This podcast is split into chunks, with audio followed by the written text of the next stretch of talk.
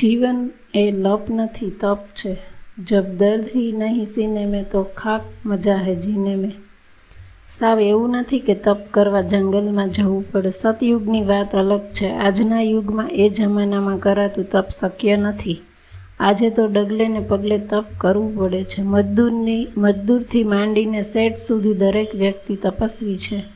બીજા અર્થમાં કહેવું હોય તો કહી શકાય જ્યાં હોઈએ ત્યાં તપ કરવું અનિવાર્ય છે. તો જ તમે જમાના સાથે તાલ મિલાવી શકો.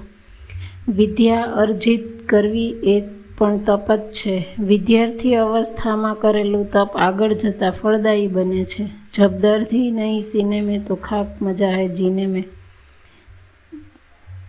જીવનમાં બહુ ધોળકું ન ધોડનાર બહુ મોટા વાઘ ન મારનાર, પલાયનવાદી, નિરાશાવાદી માણસો જીવનને લપ સમજતા હોય છે. આવું સમજનાર માણસ જાતે જ પોતાની જિંદગીનું ગળું ઘોંટી દેતા હોય છે.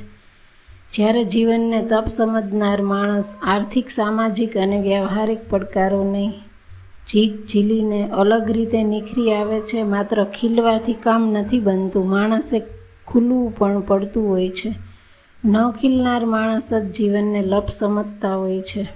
બાકી જેને ખુલવું છે, એના માટે ત, જીવનમાં તમામ દ્વાર ખુલ્લા જ છે. ખીલવું એટલે શારીરિક બદલાવ અને ખુલવું એટલે માનસિક બદલાવ.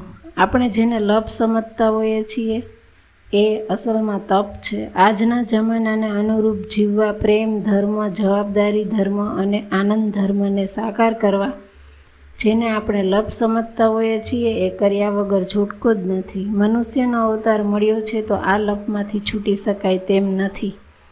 ભાગે આવેલું તપ કરવું જ પડે છે.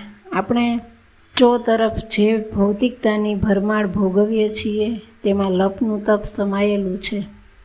લપ છે તો તપ છે. તપ તમારું ભાવિ નિર્માણ કરે છે, જેમાં તપ કરવાની તમન્ના નથી, તે જીવનમાં પાછળ પડી જાય છે. આવો વ્યક્તિ જીવનને લપ કહે છે.